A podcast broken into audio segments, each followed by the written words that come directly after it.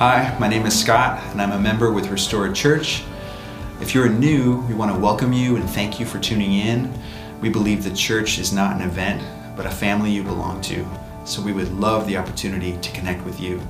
If you want to learn more about our church, or if we can help you in any way, please visit our website, www.restoredtemecula.church, and click on Contact. We also have a mobile app with resources including our Sunday messages, information about upcoming events, and other ways to connect. You can download our app on the Apple or Android app stores. With all that said, we hope you enjoyed the message. I love you guys. I already feel, I don't know, just so touched this morning. Super excited. Okay, so um, really quickly, New Testament 90 Days has been knocking my socks off. Uh, I know I'm not the only one. It's been so encouraging. Uh, my gospel community, at least I know uh, other gospel communities are doing the same thing. We have a thread that's set up on kind of like a like basically like a group chat where we're just kind of sharing the whole eat and speak thing. This idea of examining. Uh, abiding and tasting the Word of God, and then sharing our experience of Him. Basically, sharing and speaking our, uh, our, our how we've tasted Him and experienced God through His Word. It's been so rich, man. I am like I'm so excited for the next, gosh, what has it been, a week? So 80 something days. Uh, it's not technically 90, but it's okay. All that being said, cannot encourage you enough to jump in. It's never too late. You can grab a journal in the back. The reason I bring that up is because I want to jump into the, to the scripture for just a second. I'm not going to talk very long. Um, but if you spend any time in the Bible, you will see that it's filled with people giving reports to other people about what God has done in their life, how they've experienced Him and what He's accomplished. Are you tracking with me? I want to read a couple to you really quickly, okay? And these are actually examples that we've already gone through uh, in this last week, going through the New Testament in 90 days. Uh, the, the I'm going to share three with you total. The first two are ones that we've read together as a church going through this campaign. Mark chapter 5. I'm going to read you verses 18 through 20. This is the story of the demoniac, this guy who is just radically oppressed by Satan and demons, and he's, you know, he's in a really, really bad space. Jesus seeks him out, goes all the way across the Sea of Galilee for this man, and this man encounters the power of God and the person of Jesus, and he is delivered, he is free, and his whole life is transformed. And then we pick up here, it says this. As he, Jesus, was getting into the boat, the man who had been demon possessed begged him, the guy that got delivered, begged him earnestly that he might remain with him. So he's like, Jesus, don't go. I want to stay with you. You transform my life. And verse 19, Jesus does this Jesus did not let him, but check this out, but told him, Go home to your own people and report to them how much the Lord has done for you and how he has had mercy on you. Verse 20. So the man went out and began to proclaim in the Decapolis how much Jesus had done for him, and they were all amazed. What I didn't share with you is a, a few verses prior to this. These the same people that Jesus has this demon possessed man go back and share what God has done in their life. Those same people, the town basically, they're like right prior to this, like Jesus, please get out of here, please go like there's this crazy scene of pigs running into the ocean. It's basically like their livelihood, their resources, right? And they go, please leave Jesus. And he goes, okay. And so he leaves, and on his way out, he tells the demon, the, the previously demon possessed man that he just had this radical encounter with. He goes, Hey, go to those people and tell them all that the Lord has done. And then it says, after they did this, they were all amazed. So track with me for just a second.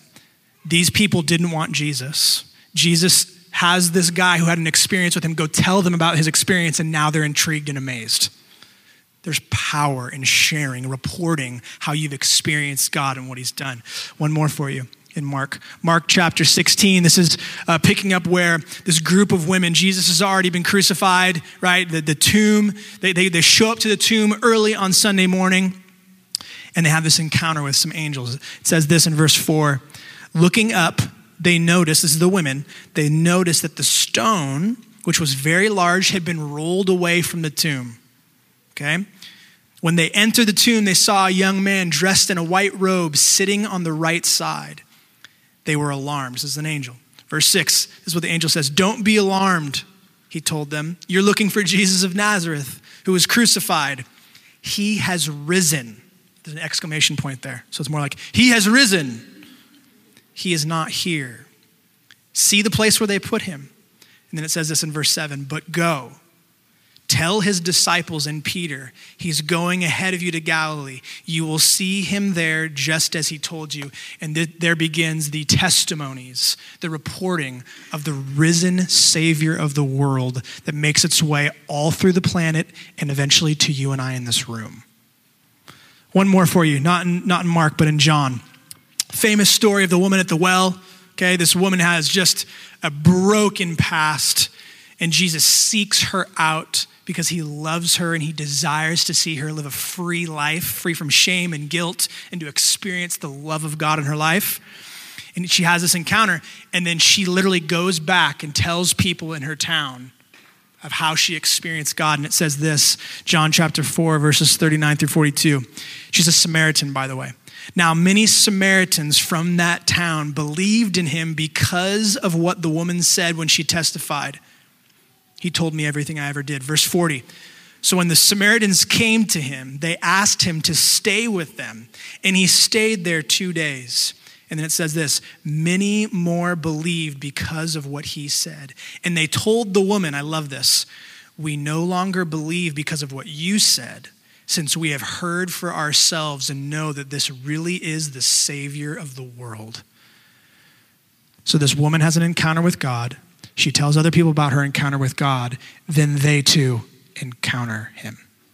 There's power in just reporting, just sharing the ways that people have experienced God. The Bible is full of examples of people reporting to other people what God has done, and the result is always two things increased faith and gratitude. Faith is trust, increased trust of who God is of what he's done and what that means for you, not just for your eternity, but for your, your life now.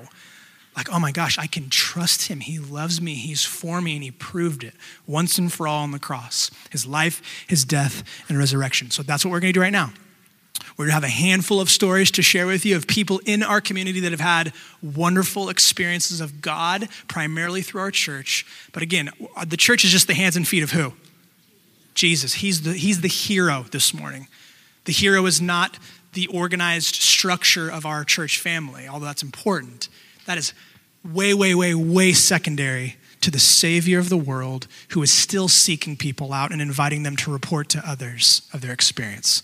So let's get the party started, Herrick Berga.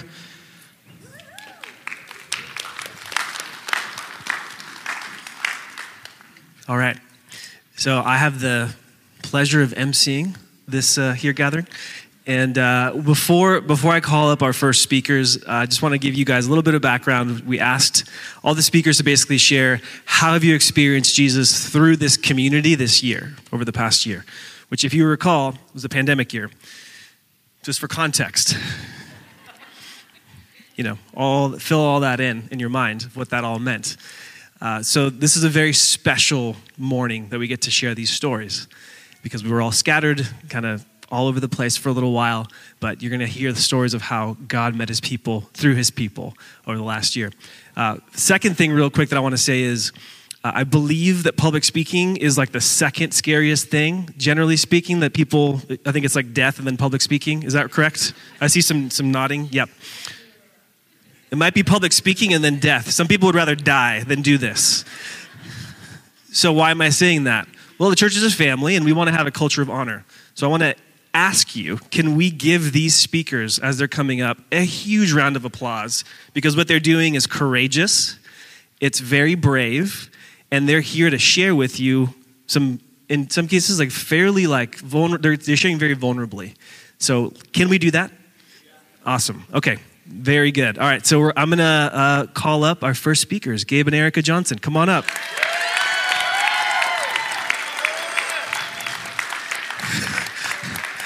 Ellie's clapping. My 15 month old is clapping back there um, for a reason because these two are amazing. This special couple has been in our gospel community now for the last, I don't know, year or so. And, uh, and they've, they've been a joy. Uh, a, it's just been amazing. I'm struggling to find the words because they've just been so good to be around, to have in our lives. it's just been like a stream of encouragement and refreshment from both of you. And so I'm really excited to hand over the mic and hear what you guys have to say. So, Gabe and Erica. Thank you. Thanks, Eric. Good morning, everyone. I can't. Oh, okay. I couldn't. I could hear him, but I couldn't hear myself. Okay, so we're just going to read our story to you. they devoted themselves to the apostles' teaching, to the fellowship, to the breaking of bread, and to prayer. Everyone was filled with awe, and many wonders and signs were being performed through the apostles. Now, all the believers were together and held all things in common. They sold their possessions and property and distributed the proceeds to all as many had as any had need. Every day they devoted themselves to meeting together in the temple and broke bread from house to house. They ate their food with joyful and sincere hearts, praising God and enjoying the favor of all the people. Every day the Lord added to their number those who were being saved. Acts 2 42 through 47. So I'll just give context that we decided to start with that because we really feel like that's you know really at the heart of what Restored is about is really embodying a lot of that early church kind of idea, and you know we've kind of felt a lot of that through this last year. So that's what we'll be kind of talking about here today. All right. So um, ever since we joined the Restored family, uh, we came to understand that the word family was highly regarded. To be true family was the ideal goal. And we, of course, believe that as being a part of the family of Christ, that that's you know a clear understanding. We get that idea, but we struggle to see this idea fully come to life, uh, really until this last year. Um, while we weren't physically together for most of it, um, or able to physically show up for one another in the way that we typically would, um, it was during this time of physical separation that God revealed to us what a true family could really look like. While gathering together with our family is absolutely important, and we were still able to do that with our gospel communities, um, we discovered that true family begins in the heart. And as we opened ourselves up to being fully known, we realized that that was the beginning of being fully loved. So last summer was a fun one. Um, when it appeared that racial unrest reached a peak, Tom invited us to share our experiences of being black in America, along with others from the restored community. It was at it was the first time a pastor had reached into that part of our lives um, and our lived experience and made us feel seen in a way that had previously felt elusive to us. To be honest, we didn't even know that that was something our souls were craving. To have someone want to get to know that part of us was a gift that we will never forget. So, thank you for that. Um, also, the way many of you came alongside us as we processed things, um, or were being, or you were processing yourself during that time, was a huge encouragement. It gave us a renewed hope in that we indeed were a part of this beautiful family. As the year continued, we welcomed our newest baby, Grayson, um, into our Johnson crew of six now, of us total, not four kids, two adults, um, not six kids total. Yeah. All right. All right. Um, so many of you guys brought us gifts and pitched in for meals for nearly a month. Um, and you rallied around our family, and the feelings of love were so palpable, it brought Erica to tears on many occasions. Um, yeah. Uh, our GC has also been a source of uh, spiritual intimacy and growth for us. Um, this past fall, we each had the opportunity to share our stories, and it was not just for others to understand each of our like, kind of lived experiences, but it was also to show how God was continuing to work in both the good and messy parts of our lives. Um, additionally, our, our culture of affirmation has been huge in encouraging us in our various talents and giftings, oftentimes in ways we don't even understand ourselves. And that, that's not just for us, but I think for everybody that um, has experienced that. You know, you, you hear things that you didn't even really recognize about yourself. Um, and allows you to walk more confidently in those things. Um, I know for me, I was affirmed in the gift of, of faith. I didn't even know that was a thing. Uh, actually, I had, to, I had, to, go home and like looked at it. I was like, "What is it?" I was like, "Oh, I guess that is true." Okay, all right. I guess I'll walk more confidently in that. So that was that was really great um, this past year, and that, that's continued to, to go on here. Yes, and he has started to walk in that um, in very specific ways. So, good job. Um, even beyond just the past year, though, we've had many experiences in this community that have shown us Jesus' love. When we moved to our new home a couple of years ago, many of you in this room came and moved us out of our old home and into our new one in a total of two hours. Guys, this still like blows me away. like from the old house into the new house, done. I couldn't even order them food um, because they had to go. It was time to go. Uh, we couldn't believe how fast everyone worked and with such loving and cheerful hearts. We've celebrated birthdays and significant life milestones. We've grieved losses, tears streaming fast, and encouraged one another through it all. When I was about to give birth, many of you contributed a to a beautiful virtual baby shower, essentially, when we were still mostly distanced in our homes. Others of you dropped off the most thoughtful gifts to us right after Grayson arrived. Tom and Herrick have spent meaningful moments on many occasions with us, um, just going over things that were on our hearts and just processing different things with us. They've done so with complete presence and abundant love. Ebony and Heather, as well, have laughed with us, cried with us, loved us, and been the hands and feet of Jesus in our lives. And I could go down the list of names in this room. It, I look out and I'm like, you guys are absolutely our family. Still my thunder.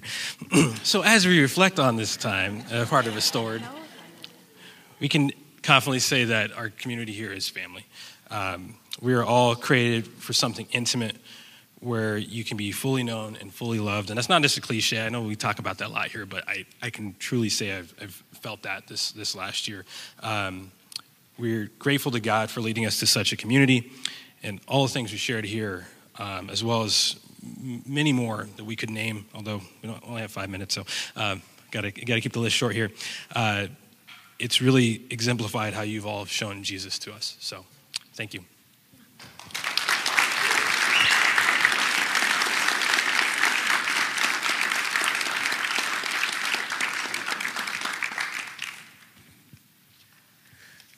Thank you, Johnsons. Yeah, I love that. Um, so much what you shared just reminded me of the fact that the church is a family and it's, it's a safe family where you can come and unpack uh, what's going on. Jesus is a safe person for us to unpack with because he knows what it's like to suffer and he knows what it's like. Uh, he rejoices with us and cries with us. And I love that this family has demonstrated that and also met practical needs. Jesus was super practical too. Awesome. Okay. I'm not entirely sure how to introduce our next speaker. Uh, Julie has been just so amazing. If you guys don't know Julie, she's in our gospel community, and uh, she this is her first Sunday with us in over a year in person. This is the first time with the church in the flesh in over a year. Julie, can you come on up?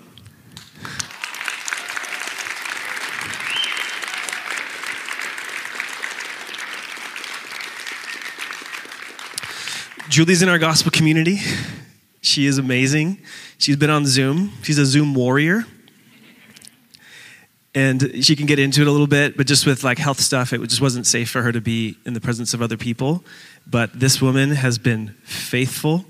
Uh, she has, who here went through Zoom fatigue at a certain point in 2020? Everybody. She pushed through. she didn't have a choice and she has been with our community, getting, she's loved our community in practical and tangible ways. She has shared her heart with us. She's never stopped being a part of our community, even though this is our first Sunday with us in the flesh in over a year, or even gathering, just any gathering period. So I'm going to stop talking. I'm going to give you the mic because I want to hear what you have to say. Everybody, welcome Julie.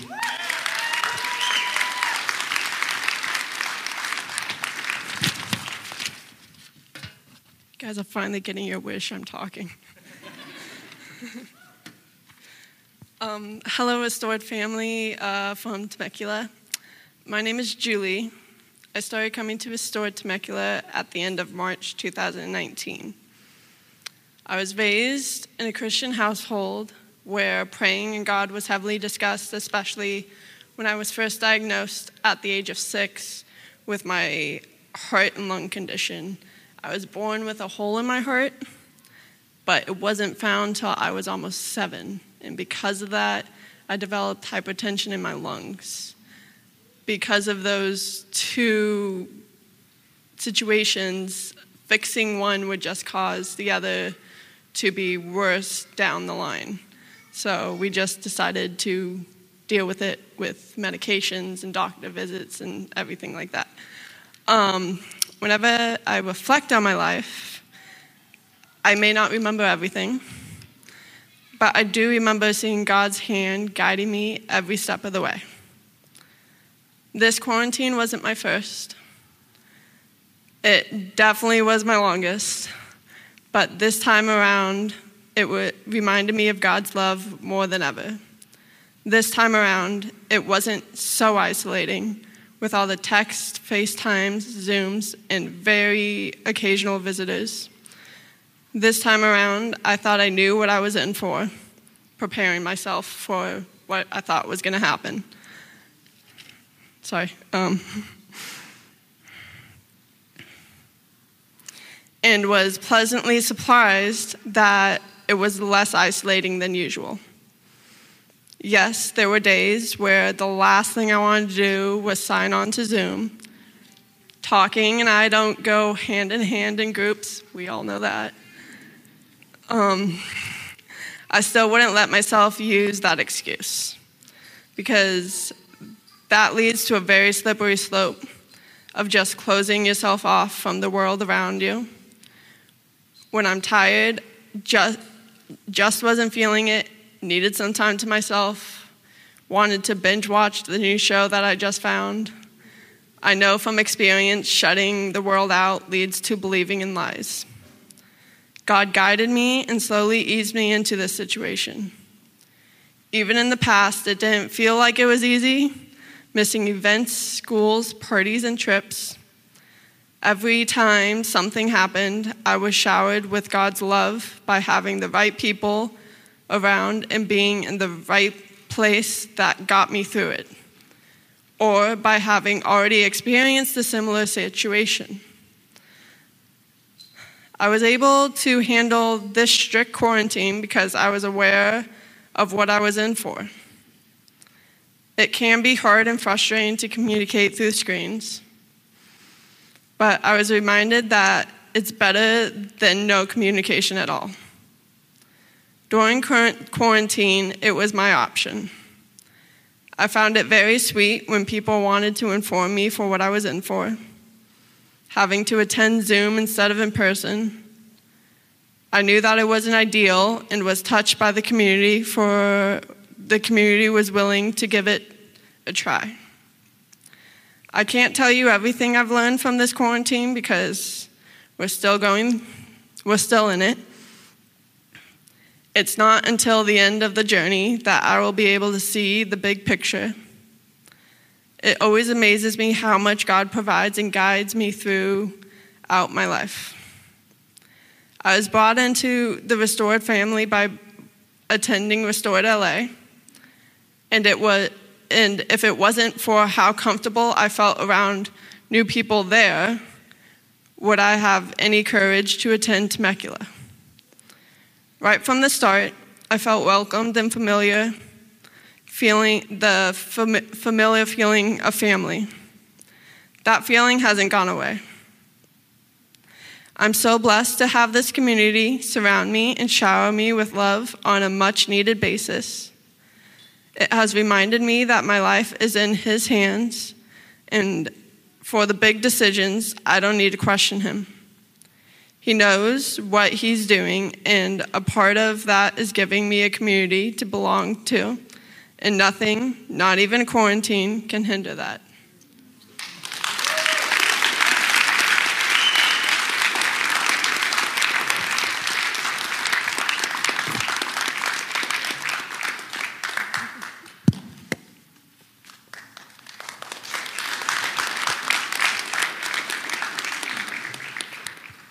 If I can just repeat that, that's 15 months of Zoom that's possible. Okay. Latiris, come on up. Jenny and Vinny.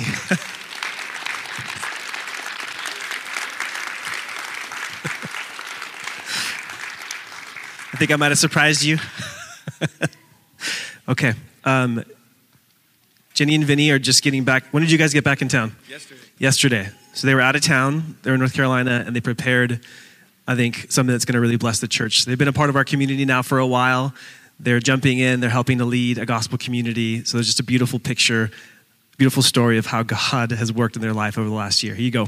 Enjoy. Vinny and Jenny. Test, test. Um, I feel like I should have printed something. this is the first time I regret buying an iPhone 12 mini. It's so small.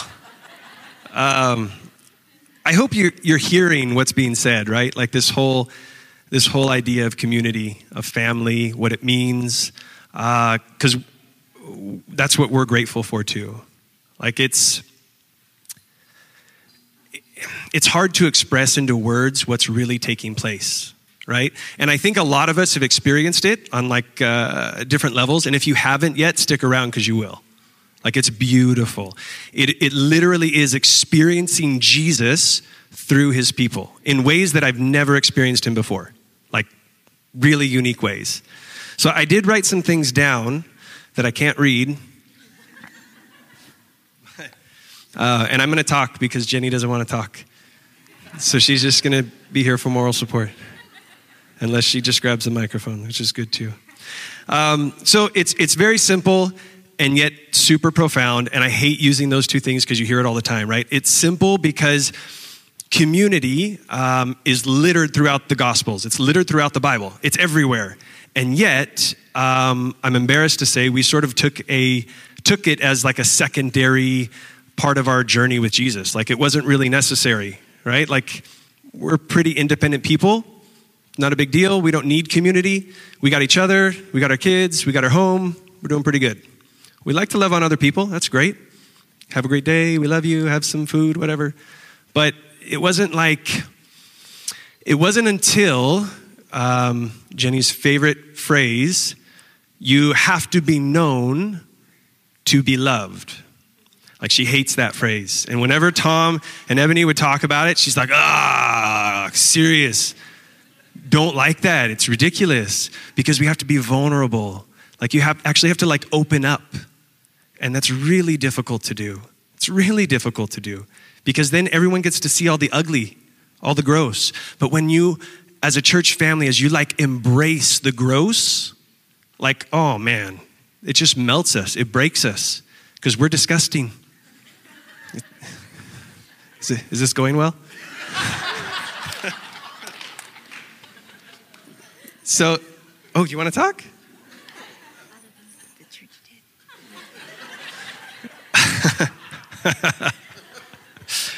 um, so, okay, so, oh, COVID, ah, I hate COVID. So, but yeah, here's the point, what I'm trying to say, right? Um, we have experienced extravagant love through this community in ways that we previously had not experienced in any other church. I've been in church for a long time. I grew up in the church, but I always had this like this like wall, this barrier, because it was like I don't know. You you go, you check off a box. I went to church. I did my deal. We're good to go. Maybe I, I, meet some people and it's fun to hang out, but it was never this intimacy of like knowing someone and having them know you as well. And when that took place, when that was like highlighted here, it changed everything. It really did. Like if you if you're not a part of a gospel community, do it. It's life changing. I've been a part of a lot of Bible studies and it was great. It was cool. I've led Bible studies. It's great. It was cool. This blew my mind. Straight up. Blew my mind. I know people at a at a different level, but more so, I value people because they know me. I value people and look at them differently because they know me. And it makes me, um, it just makes me feel the love of Jesus, like I said already, in a way I've just never really experienced. That, does that make sense? So, I, yeah, let me see. I wrote some other things here. Um, okay.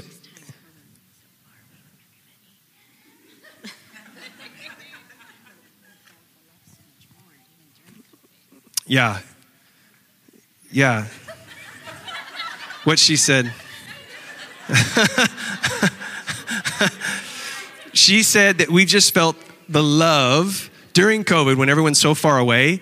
It still felt like everyone was still right here with us because people are being authentic. People are like, you care. Like, and it's not because you're looking to try to get something from me or get something from us. You just want to share the love of Jesus because you've experienced that from somewhere else. From someone else in this community, you experienced that, so you want to give it. Like that makes me want to give it, right?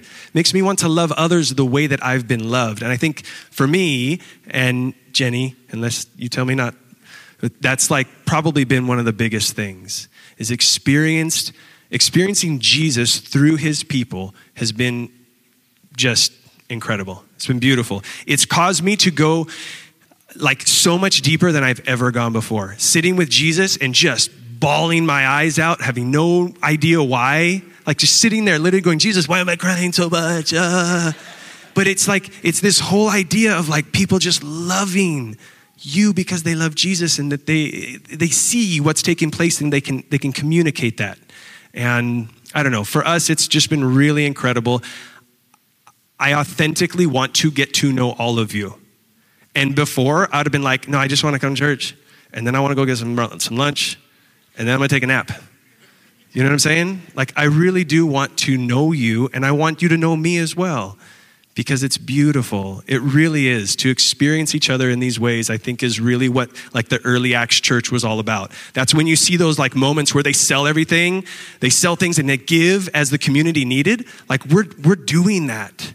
Like, that's Bible stuff that we're doing. That's incredible. That's really cool. I don't know if you know that or not. It's great. Um, anyway, I think, oh, she's got more. Ah, yeah, this is a good one. So, um, so, you know, we're parents. We have a 14 year old and a, an 11 year old. Um, when when the community loved on our kids and has been loving on our kids the way um, that this community has, that this family has, we get emotional. It's a real thing. Like, it's, yeah, especially during COVID. You guys have like imparted into our kids things that we can't do. And that's like, oh man, you get really emotional really quick because I'm so grateful. I can't do it no matter what. You know how your kids are? They don't listen to you, but they're going to listen to other people, right? It's beautiful. And so, like, people wanting to do that, caring enough to take time to impart into someone else's child's life, that's the love of Jesus, straight up.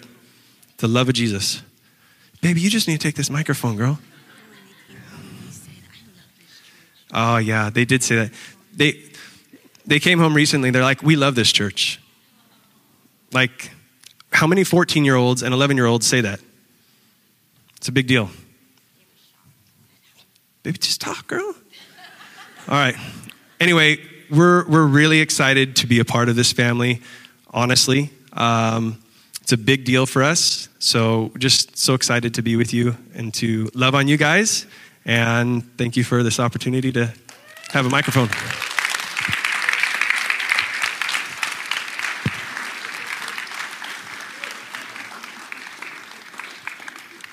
Vinny and Jenny, thank you so much. Uh, one of the things I just want to highlight from what they shared was did you guys notice how this began? Vinny mentioned bringing the ugly. And I immediately thought of the cross. There's only one reason why we can be a community that brings the ugly out is because Jesus took that ugly on the cross and gave us his beauty and a new identity and a new status. That's the only reason. That's why we have gospel communities. They're communities centered on the gospel, not advice, not it's that. And do you see the effect it has on people to bring people? It's incredible.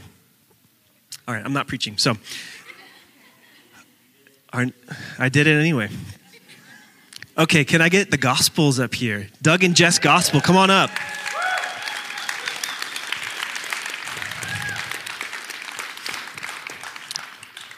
Now, this is particularly fun for me. They're a part of my gospel community, and they jumped in during COVID. So I just, they've, when was your first gathering with us in person? Four weeks ago. Four weeks ago. And they're here with something to share. Just pause for a minute to think about that. They have something to say about family, and they just had their first gathering on a Sunday in four weeks. Okay, I'm gonna stop. Thanks, Eric.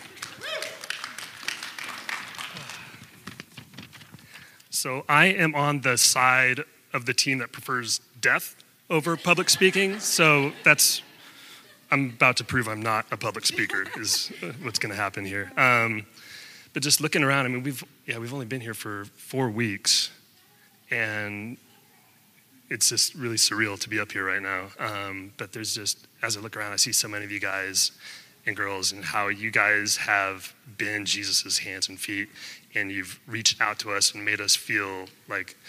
I know we, we were talking about being known. Well, like I feel like everybody here wants us to be known, and they've been like pulling pulling that out of us, I guess. So um, it's just been really beautiful. So um, yeah, very humbling. So thank you guys.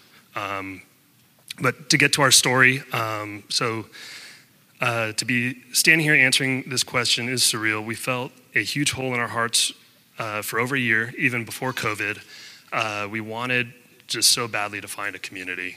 Um, we craved not just fellowship with other believers, but also accountability and openness. So our prayer was very specific, and that was for a community of believers to do life with.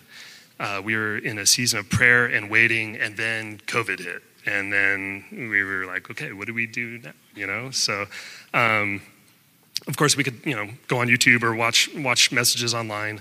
Um, but how could we find that community um, with other believers just in the chaos of like the lockdown and quarantine and and not being able to gather in person. So um, it was yeah, it was just a period of waiting. It wasn't very fun.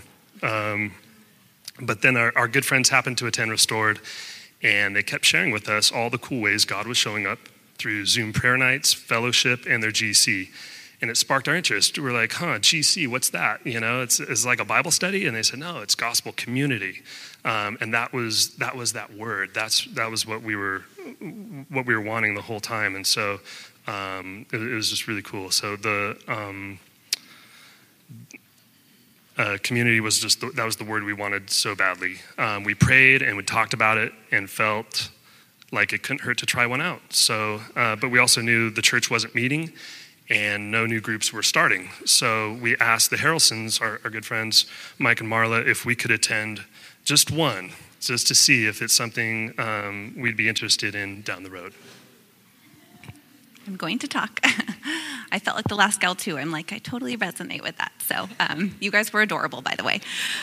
Um, okay, so we came to this GC and it was insane. We knew almost every single person there. Like it was like such a God thing from a previous church, from just different situations in life. So um, that was kind of the first way we experienced Jesus through this. It was like, wow, you guys know like we know you and we want you to stay we're like like forever we're like well let's just like do this for now during covid so um, we felt immensely blessed just in that one way um, god knew our loneliness and our deep need for fellowship um, and everybody made us feel so welcome, just like from the get go.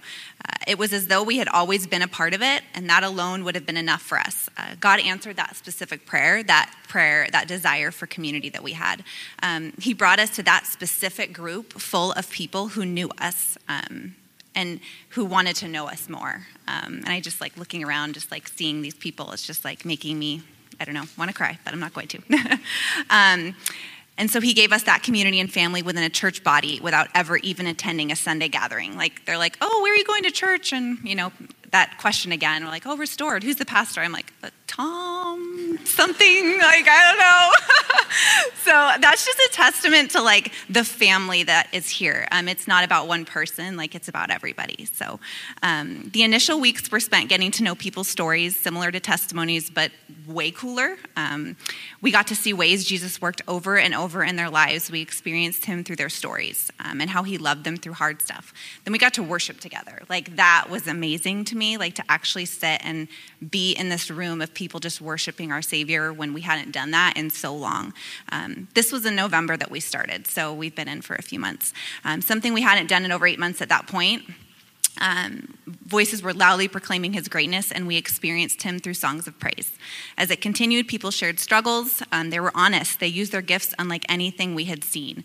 Uh, I loved what Vincent said about extravagant love. I was like, that's exactly like he hit, that's perfect. That's exactly what we felt. Um, people were vulnerable, and even more amazing, a pastor was vulnerable. Like, they have struggles like we do. Like, I didn't know that. so that was really incredible.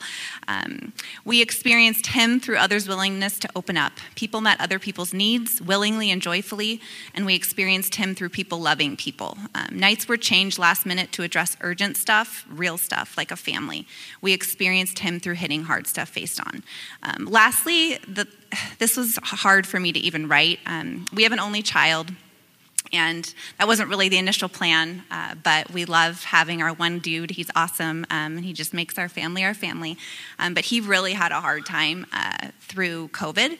Um, a lot of isolation, and he's always kind of had ups and downs, but um, he broke down and just like sobbed one Sunday um, and he just was like i want a sibling like so bad and that's the story for another day but um, we were actually having a park play date with two GC families that he hadn't met or hadn't seen in a really long time the very next day. And we go, and it was just like, he's homeschooled too, so I think that's part of it. He's not going to school, like, he's with me. And so, um, we went and like the joy in his heart, like just being with these kids, and like we get in the car and he's got like all these plans and these things that he wants to do, and mom, they can come to my tree fort, and we talked about this, and it like was exactly what my heart needed as his mom. Um, in that time. Sorry. um, it reminded me of when we first went to GC and how we felt so extravagantly loved and um, treasured.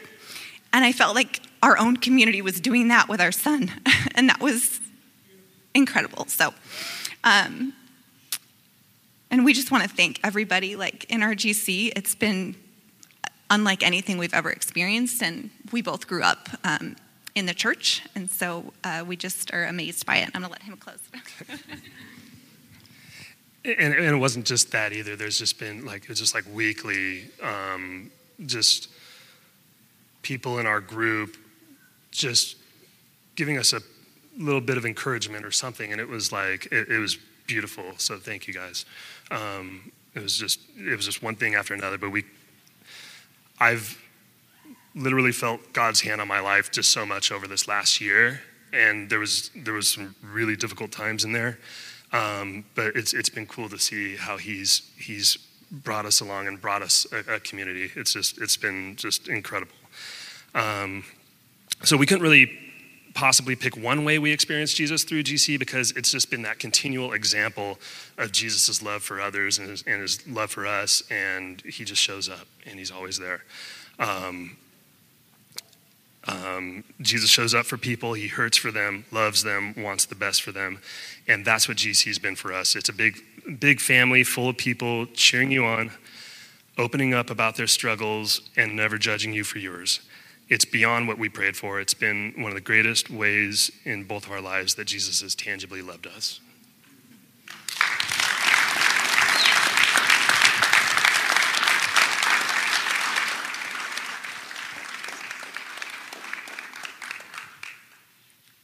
Oh, all right. Uh, the church is not an event, it's a family you belong to. So the Gospels, uh, they were introduced to our gospel community through our next speakers. Come on up, Mike and Marla.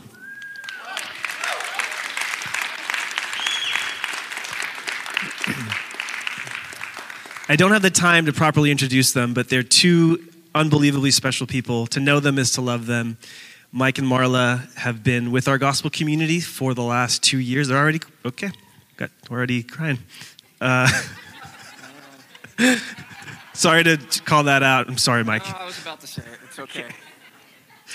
We love this couple dearly. They have just the most amazing hearts for Jesus, for his people.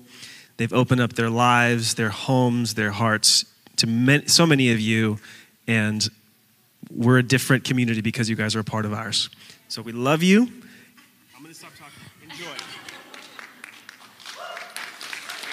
It already started. Oh, thank you. Yeah, I'm going to need it. Well, happy birthday, church. You know, as we were thinking about this, um, one of the things we enjoy so much about this church is this thing called affirmations on your birthday. And this truly felt like um, an affirmation for you guys of how we've experienced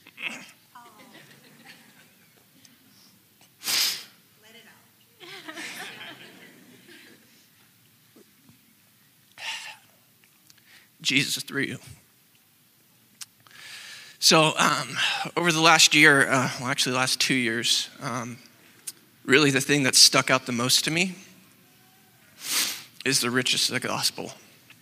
And that's funny to say because, uh, you know, I've been a Christian a while and I know the gospel, but there's something about like what God's been doing here where He's radically showing me the gospel in, for every part of life. Like it's not just something that we hear, we accept Jesus. No, it's like for every single day. And so, um, you know, one of the verses that really stuck out to me over the last year was um, Mark 1.15. It says, the time is fulfilled and the kingdom of God has come near. Repent and believe the good news. Believe the gospel. And um, with that, like, if you're really going to truly like dive into that thing of believing the gospel, you're going to realize that there's like this huge amount of unbelief that sits in your heart. And I'd never really like acknowledged that unbelief until I came into this place. But I was also in this place where um, I was with other people that were experiencing the same thing. They're like, oh, there's this ugly, like Vinny said, there's this ugly thing going on inside of me, and I'm truly not believing the good news of the gospel and how Jesus frees us to be able to, to repent of that thing and to come into fullness of life in Him. And so, um, you know, uh, I can unashamedly say, like the father who had the boy with the unclean spirit, um, I believe, help my unbelief. Like that's a daily prayer for me. I believe, help my unbelief, Lord. So, um,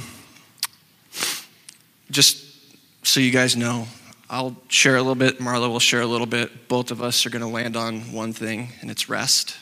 Um, that's something that Jesus has really like given us in this time, and it's come through you guys and being with you. And so, um, just a little story of how this has sort of played out in my life um, over the last year.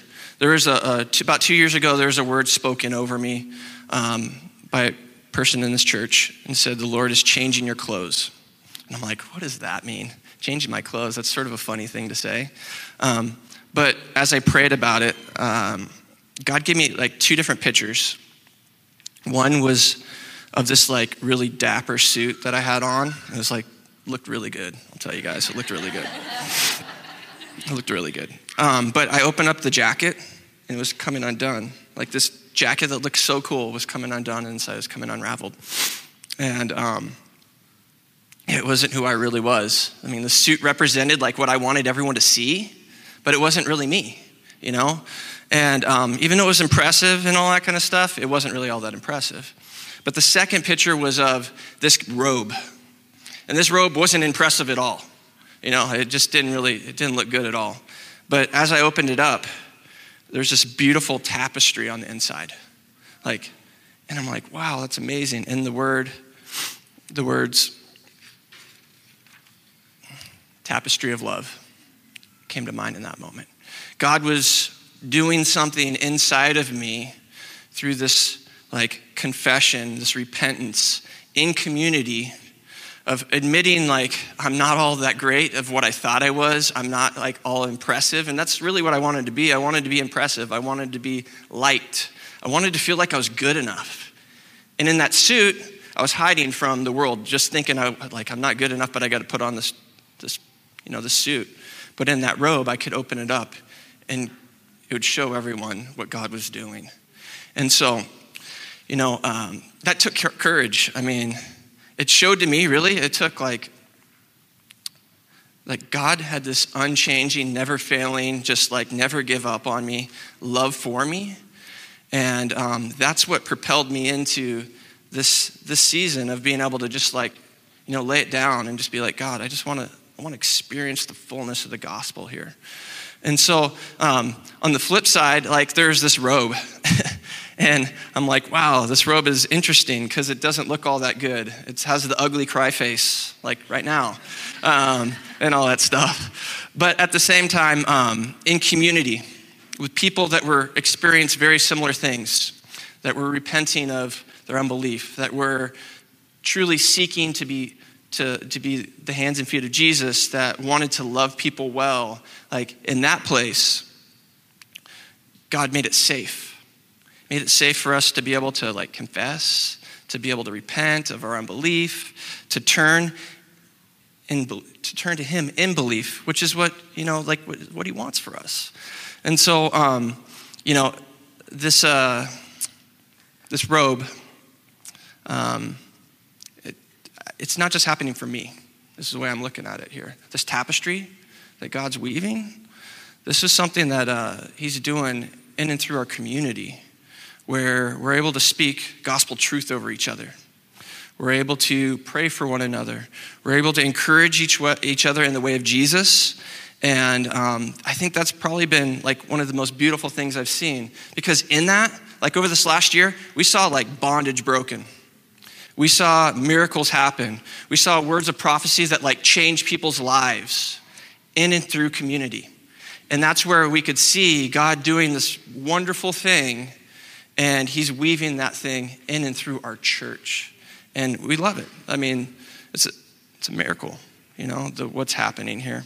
So I'm going to turn it over to Marla, and then I'll finish up in a few minutes. Pass it back.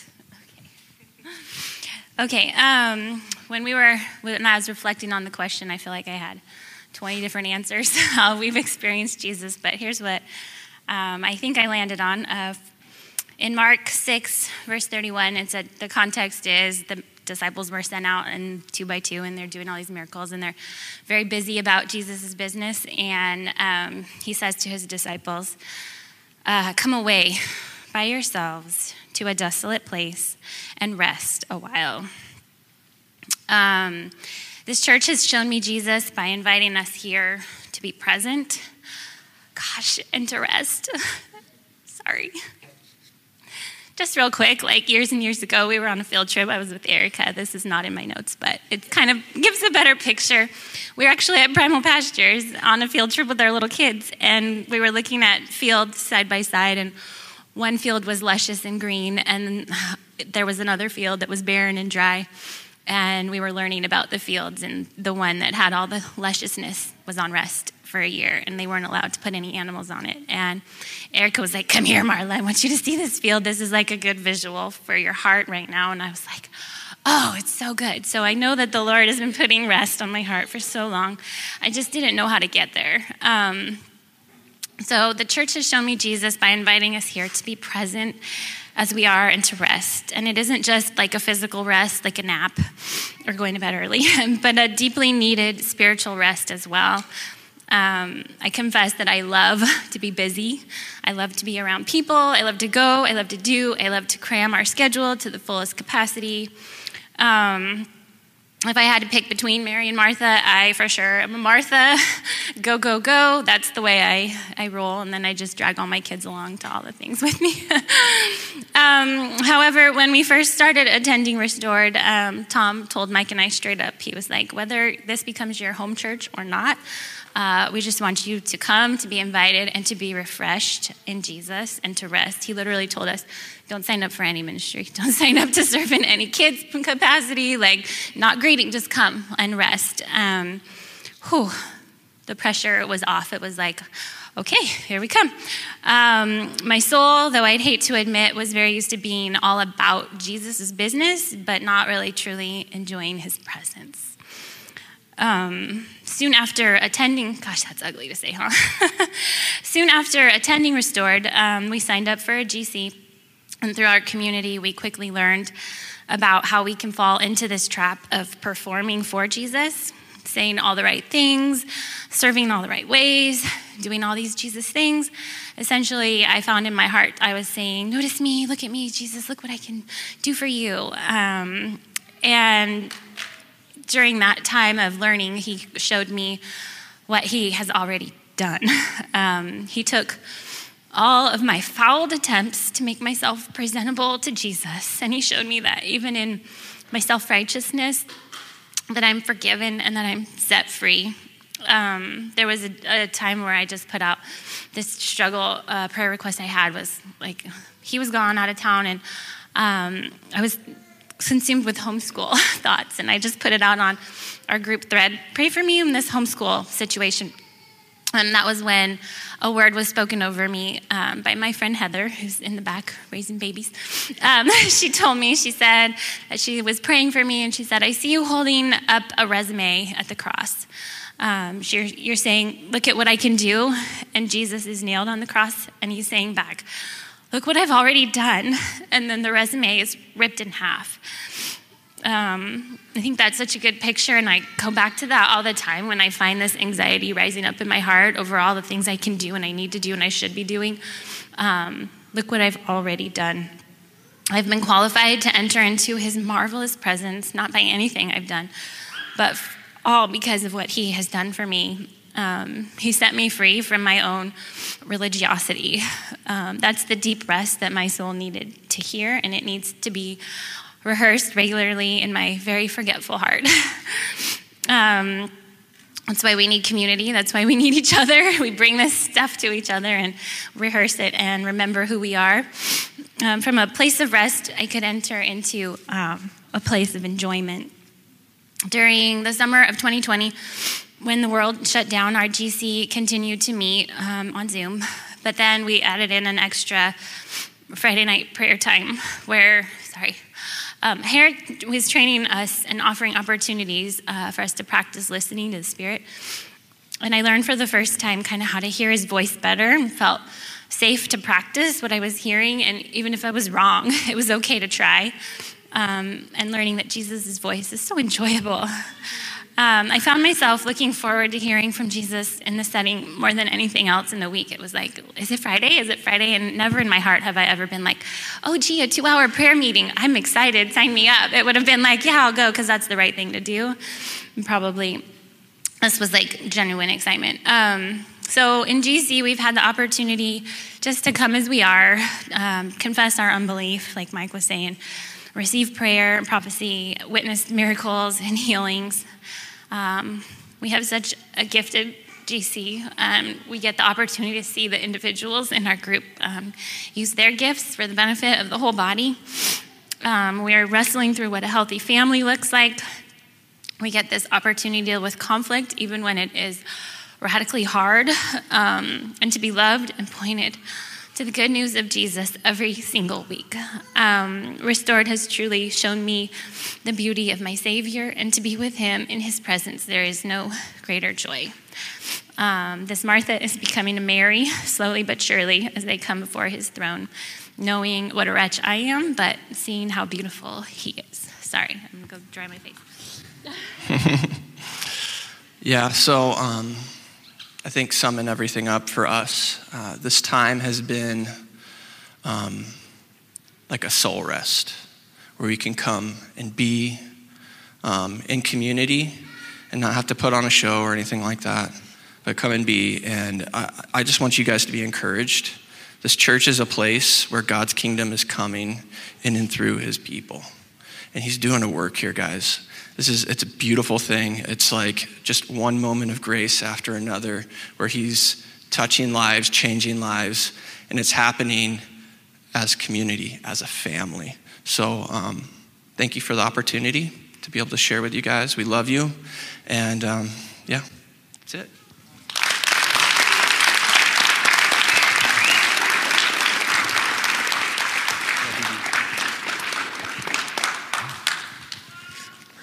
Thank you, Harrelsons. Beautiful. Where are Kevin and Lisa? Lachlan's, come on up.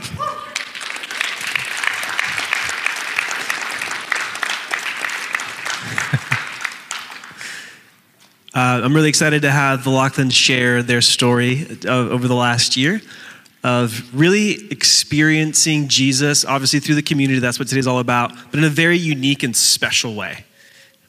In a very unique and special way, the community has rallied around them as they've gone through just like a really incredible time. So I'm going to hand it over to you guys. We love you. Enjoy. Thank you. All right. Happy birthday. All right. Death is worse. Death is worse. Might be worse. Don't really know for sure. Um, all right. Like I said, happy birthday, church. Uh, I'm Kevin. This is my wife, Lisa. And for those we haven't met, uh, we have three daughters. Chloe's 10, Remy's 7, and Phoebe's 5. Um, you'll see them running all over the place. So uh, when you see them, you'll know that's them. Um, so, yeah, our third birthday today. Uh, we've been growing alongside this family for three and a half years now. Um, so I guess that means we met in the womb. Yeah. Sorry, Lisa told me to take those out. That's my fault. so we've been given the opportunity to share some ways we've seen Jesus through through his family in the past year. Uh, though the next few minutes won't be comprehensive, we hope this gives you a glimpse into the blessing that so many of you have been to us. Thanks, Dorian. That's helping. Um, yeah, a couple years ago, we were given a picture that we've been praying through, and this picture was a vision of restoration that the Lord was inviting us into. An image of a tattered, multi generational family home with a large picnic table with enough space to invite more to pull up a seat. Uh, a few years ago, after moving twice in two years, we felt like we were ready to settle into our home. So when Lisa came to me and shared what God was saying to her through prayer, an idea of sell what you have and follow me, uh, felt like a big no to me. My hesitancy came from a place of not hearing the same words directly from God and a desire to stay in our comfortable home with dear friends nearby, neighbors we loved, a new puppy, and being walking distance to our three daughters' school.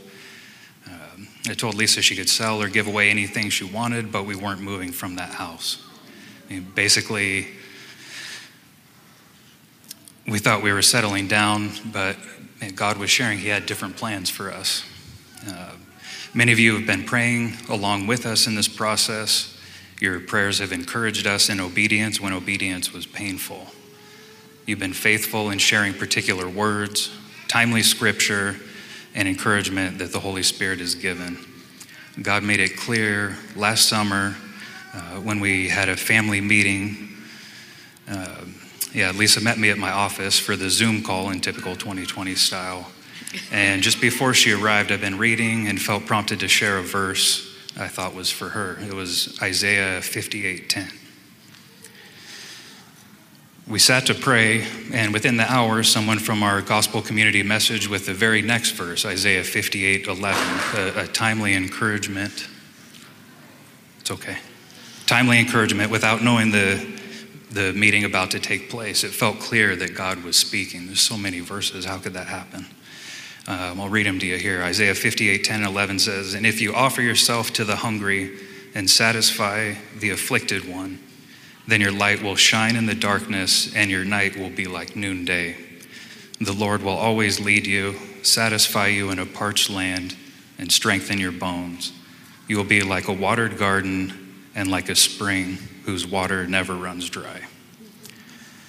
The next day, a generous and sacrificial gift from someone in our community was slid across. Oh my god. It's happening.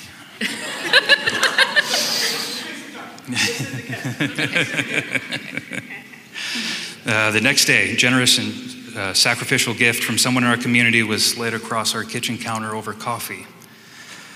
Though they asked to remain anonymous, the heartfelt, heartfelt generosity in setting aside their benefit for the Lord's work spoke deeply to us.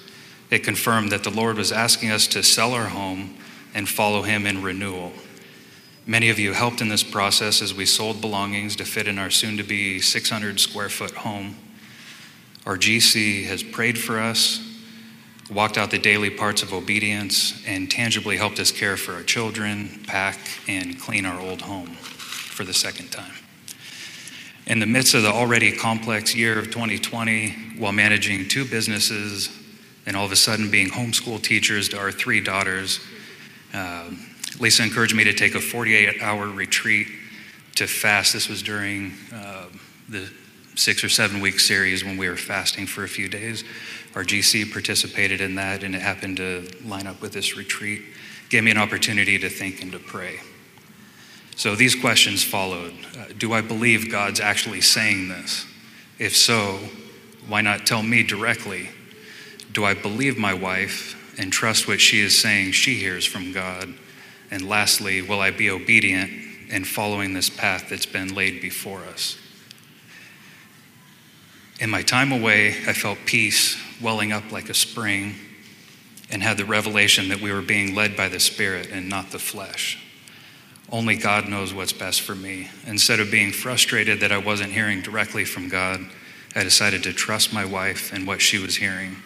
I became thankful that God speaks through his people trust, dependence, obedience, prayer, and faith. We prayed and held our breath as we waited for a response from our family and allowing us to purchase the shared property. Many people, along with the loan processor, were perplexed why we would even consider such a move. One friend likened it to the idea of building an ark in a rainless climate. Each opposition over the last eight months has been thick to move through, yet also spurred us in faith that God was moving. We waited and got the yes from family many months later. We listed our home, which sold in a day with an accelerated 21 day escrow, which everyone thought was impossible, and it happened. Uh, we then sold our second car and gave away most of our belongings in March. We packed quickly, hugged neighbors, and with the generosity of the Carpenter family, our family of five and our dog were offered a beautiful place to stay in their family's casita while we wait for all the paperwork to process. A kindness of God that has shown us tangible hospitality of our Father graciously providing a place for us when we were in need. Nearly three months later, we're waiting in the next few days for final clearance to move into our teeny 100 year old fixer upper tucked below the hills in Old Town Temecula. A sister here in our restored community recently shared how her excitement for us to move felt like it was her home. We were so blessed by hearing that because God gave us the word commonplace. Commonplace. Several months ago, we've held this reference close as we felt the Lord reminding us that as Christians we hold all things in common. We've heard this a couple times already. I think it's a theme uh, that, that Restored Temecula holds on to very well. Uh, we're currently a bit weary from an extended moving process, but mostly excited to see what God has planned. My wife's life holds a lot of brokenness. The verse, I will restore to you the years that the swarming locust has eaten, from the prophet Joel, chapter 2, verse 25, a verse God shared in the early days of praying, and then a dear friend in our community confirmed that exact scripture in praying for us. Lisa's kept a commentary from Charles Spurgeon tucked in her pocket, and she revisits it often when we've lost vision. To paraphrase, it says, Lost years can never be restored literally. Time once past is gone forever. No one, by wisdom or power, can recover what has been utterly destroyed. God alone can do what seems impossible. Uh, he can yet make it complete and blessed and useful to His praise and glory. It is a great wonder, but Jehovah is a God of wonders, and in the kingdom of His grace, miracles are common. We would love your continued prayer and encouragement as the process to restore may be long, but we see the Father working holistically, not only to restore a home, but our lives, and with God's care, reach many in our new neighborhood. We're awaiting keys and finalized papers this week and want to extend an open invitation to come along with us in the work set before us. Yeah, so we plan on having a fence building party here in the weeks ahead. so, yeah. join us in serving kids and building a fence. Um, It'll be fun. yeah. So, an invitation that keeps recurring in prayer uh, echoes the simple words from uh, Mr. Rogers Won't you be my neighbor? Um.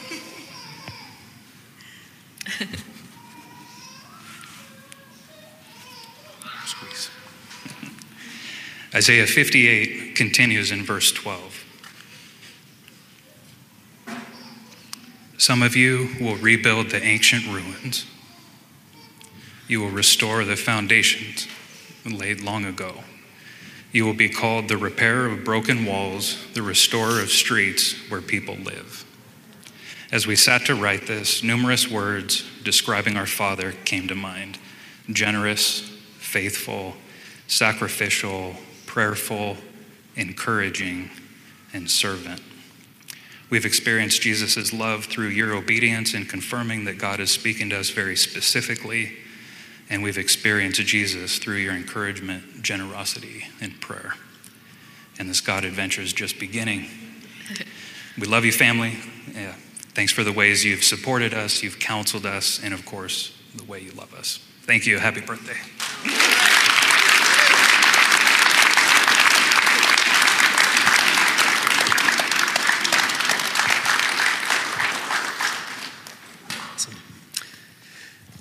Thank you, guys. Hello?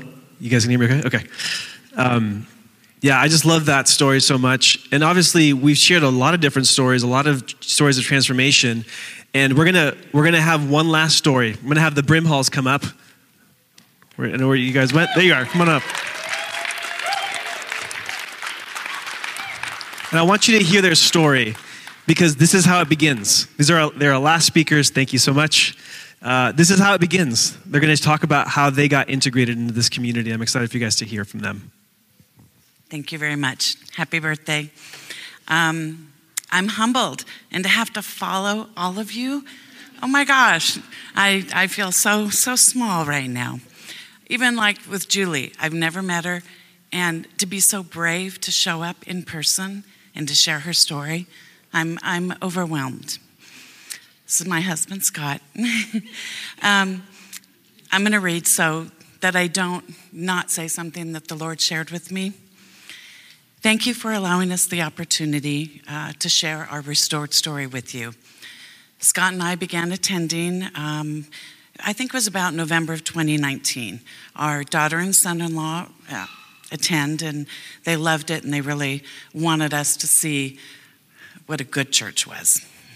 That wasn't in my notes, but I said it.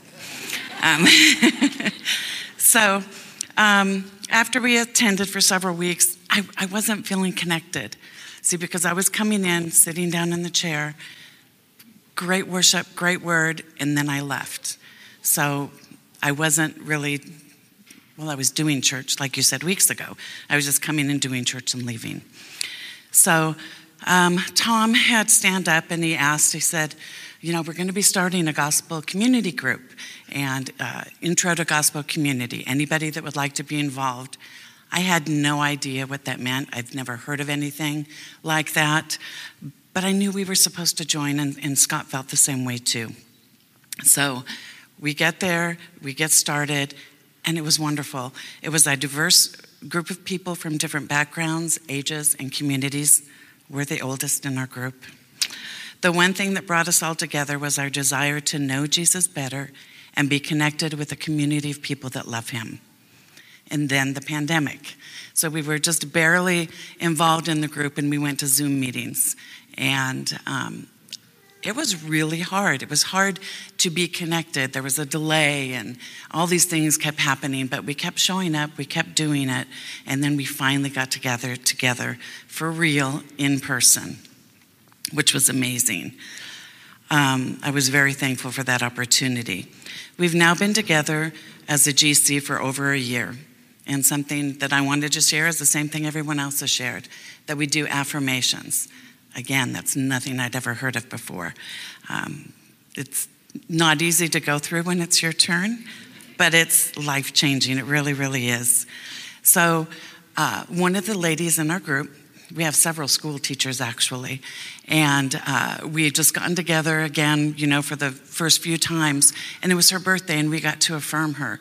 But because we really had only had Zoom calls and not a lot of one on one, we um, all, you know, said, "Oh, thank you for being a school teacher. You're such a blessing," you know, and because um, that's what we knew about her. Well, we got together again as a group, and we've been together, you know, for several months now. And it was her birthday again, and we got to affirm her. And I loved it, Marie, because we know you now. We actually shared personal, detailed things about her and how important she was to us, and we knew her. Not what we knew about her, but we grew to, to know and to love her.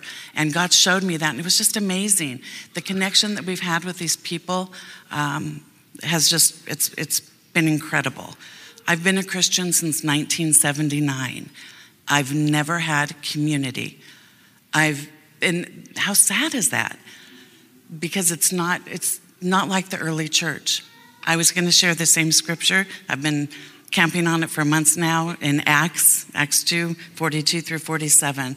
I, I won't share it, but we are being the early church here, and I love it. Um, I hadn't realized the full effect of our uh, GC and, and what it had on me. And we gathered finally uh, after more than a year of not being together as a church. And as we were worshiping, I was just, I was overwhelmed because I was connected. And I didn't realize until that moment how much this church meant to me, how much the people meant to me, and um, how full I was. And the difference wasn't the church, the difference was me.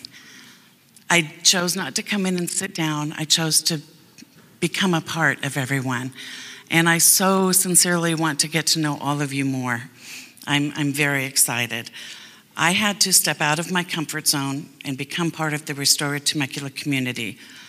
I wasn't asked today to talk about gospel, gospel communities, none of us were. Share your restored story. My restored story is gospel community, and every single person that got up here said the same thing. They're getting ready to start another intro to GC uh, community. Get uncomfortable. Don't just come on Sunday. Get uncomfortable, uncomfortable, transparent, vulnerable, all of the things. You want to say something? Yeah. So I'm Scott, Andrea's dad. That's how we do. I mean, before, when they were kids, oh, you know, Scott's your dad. Yeah. Now I'm Andrea's dad. So and Jamie's dad. you know. So um, the uh, I know you'll get it. it. will you know think about it.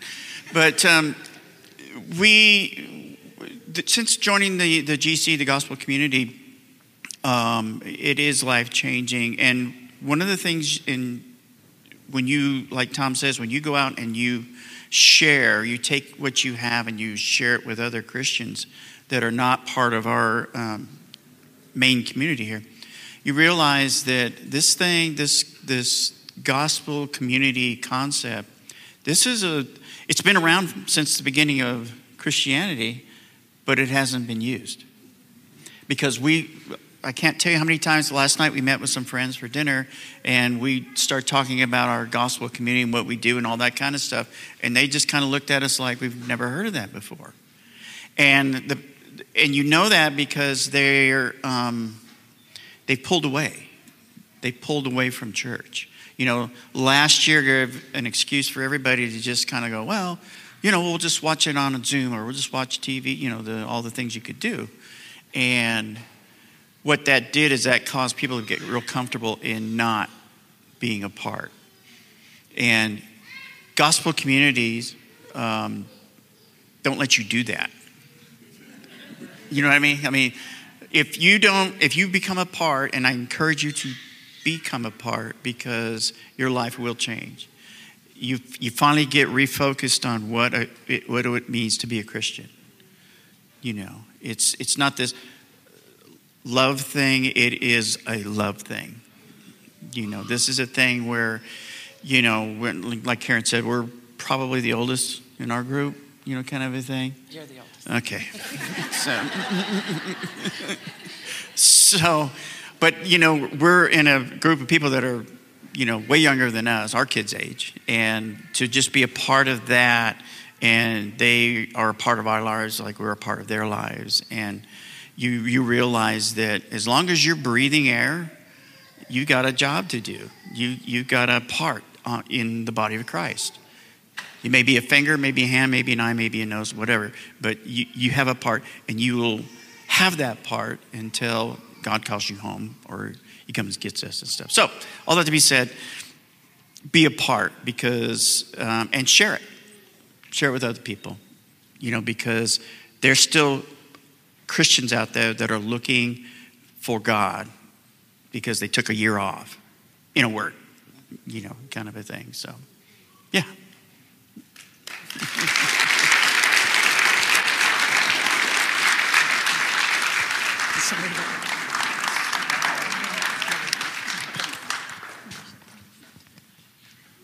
Okay. Go ahead and stand if you're able. I want to call the band forward. Uh, we are, we have five more minutes. You guys can hang for five more minutes? No one. Well, okay, I'm going to hang for five more minutes. Um, yeah, come on up, guys. We would be remiss if we did not have, I know it's only five minutes, but it should, I wish it was 20 minutes of responding to the goodness of God. Okay? Um, we're sitting there in Psalm 115. I just can't get it out of my mind. The first verse of Psalm 115. Some of you know it. And um, so, five more minutes, guys. Where's Mark? There he is. We'll do like five more minutes. And I'm going to read it to you. It says this Not to us, O Lord, not to us, but to your name be the glory. And then he qualifies it and says the reason why because of your love and your faithfulness. You guys are the most amazing group of people. Like, like legitimately the most amazing group of people. You've the only explanation for the love that you have for one another is that you've been recipients of an eternal, miraculous, incredible, matchless love from the Father. You are a living, breathing testimony, apologetic even, of the reality of who Jesus is. And if we're not careful, we can start to become people who shift our worship, ascribing worth, who shift our worship from Jesus onto his gifts. Like I said, you guys are the most amazing group of people. We could worship community, but that's not who we are. Because, not to us, oh Lord, not to us, but to your name, his essence, everything that he is. But to your name be the glory. Why? Because of your love and your faithfulness. So here's what I want to do I want us to take five minutes. It's not near enough. We should be spending five hours right now. But for the sake of kids, workers, and I know your bellies are rumbling, I want us to take five minutes and offer praise and glory and adoration, not to the gift, but to the giver. Okay? Let's praise him. Father, hear our prayers, hear our praises, receive our offerings. We love you, we desire you, and we want to respond to you. So give us your ear. Heaven, give us your ear.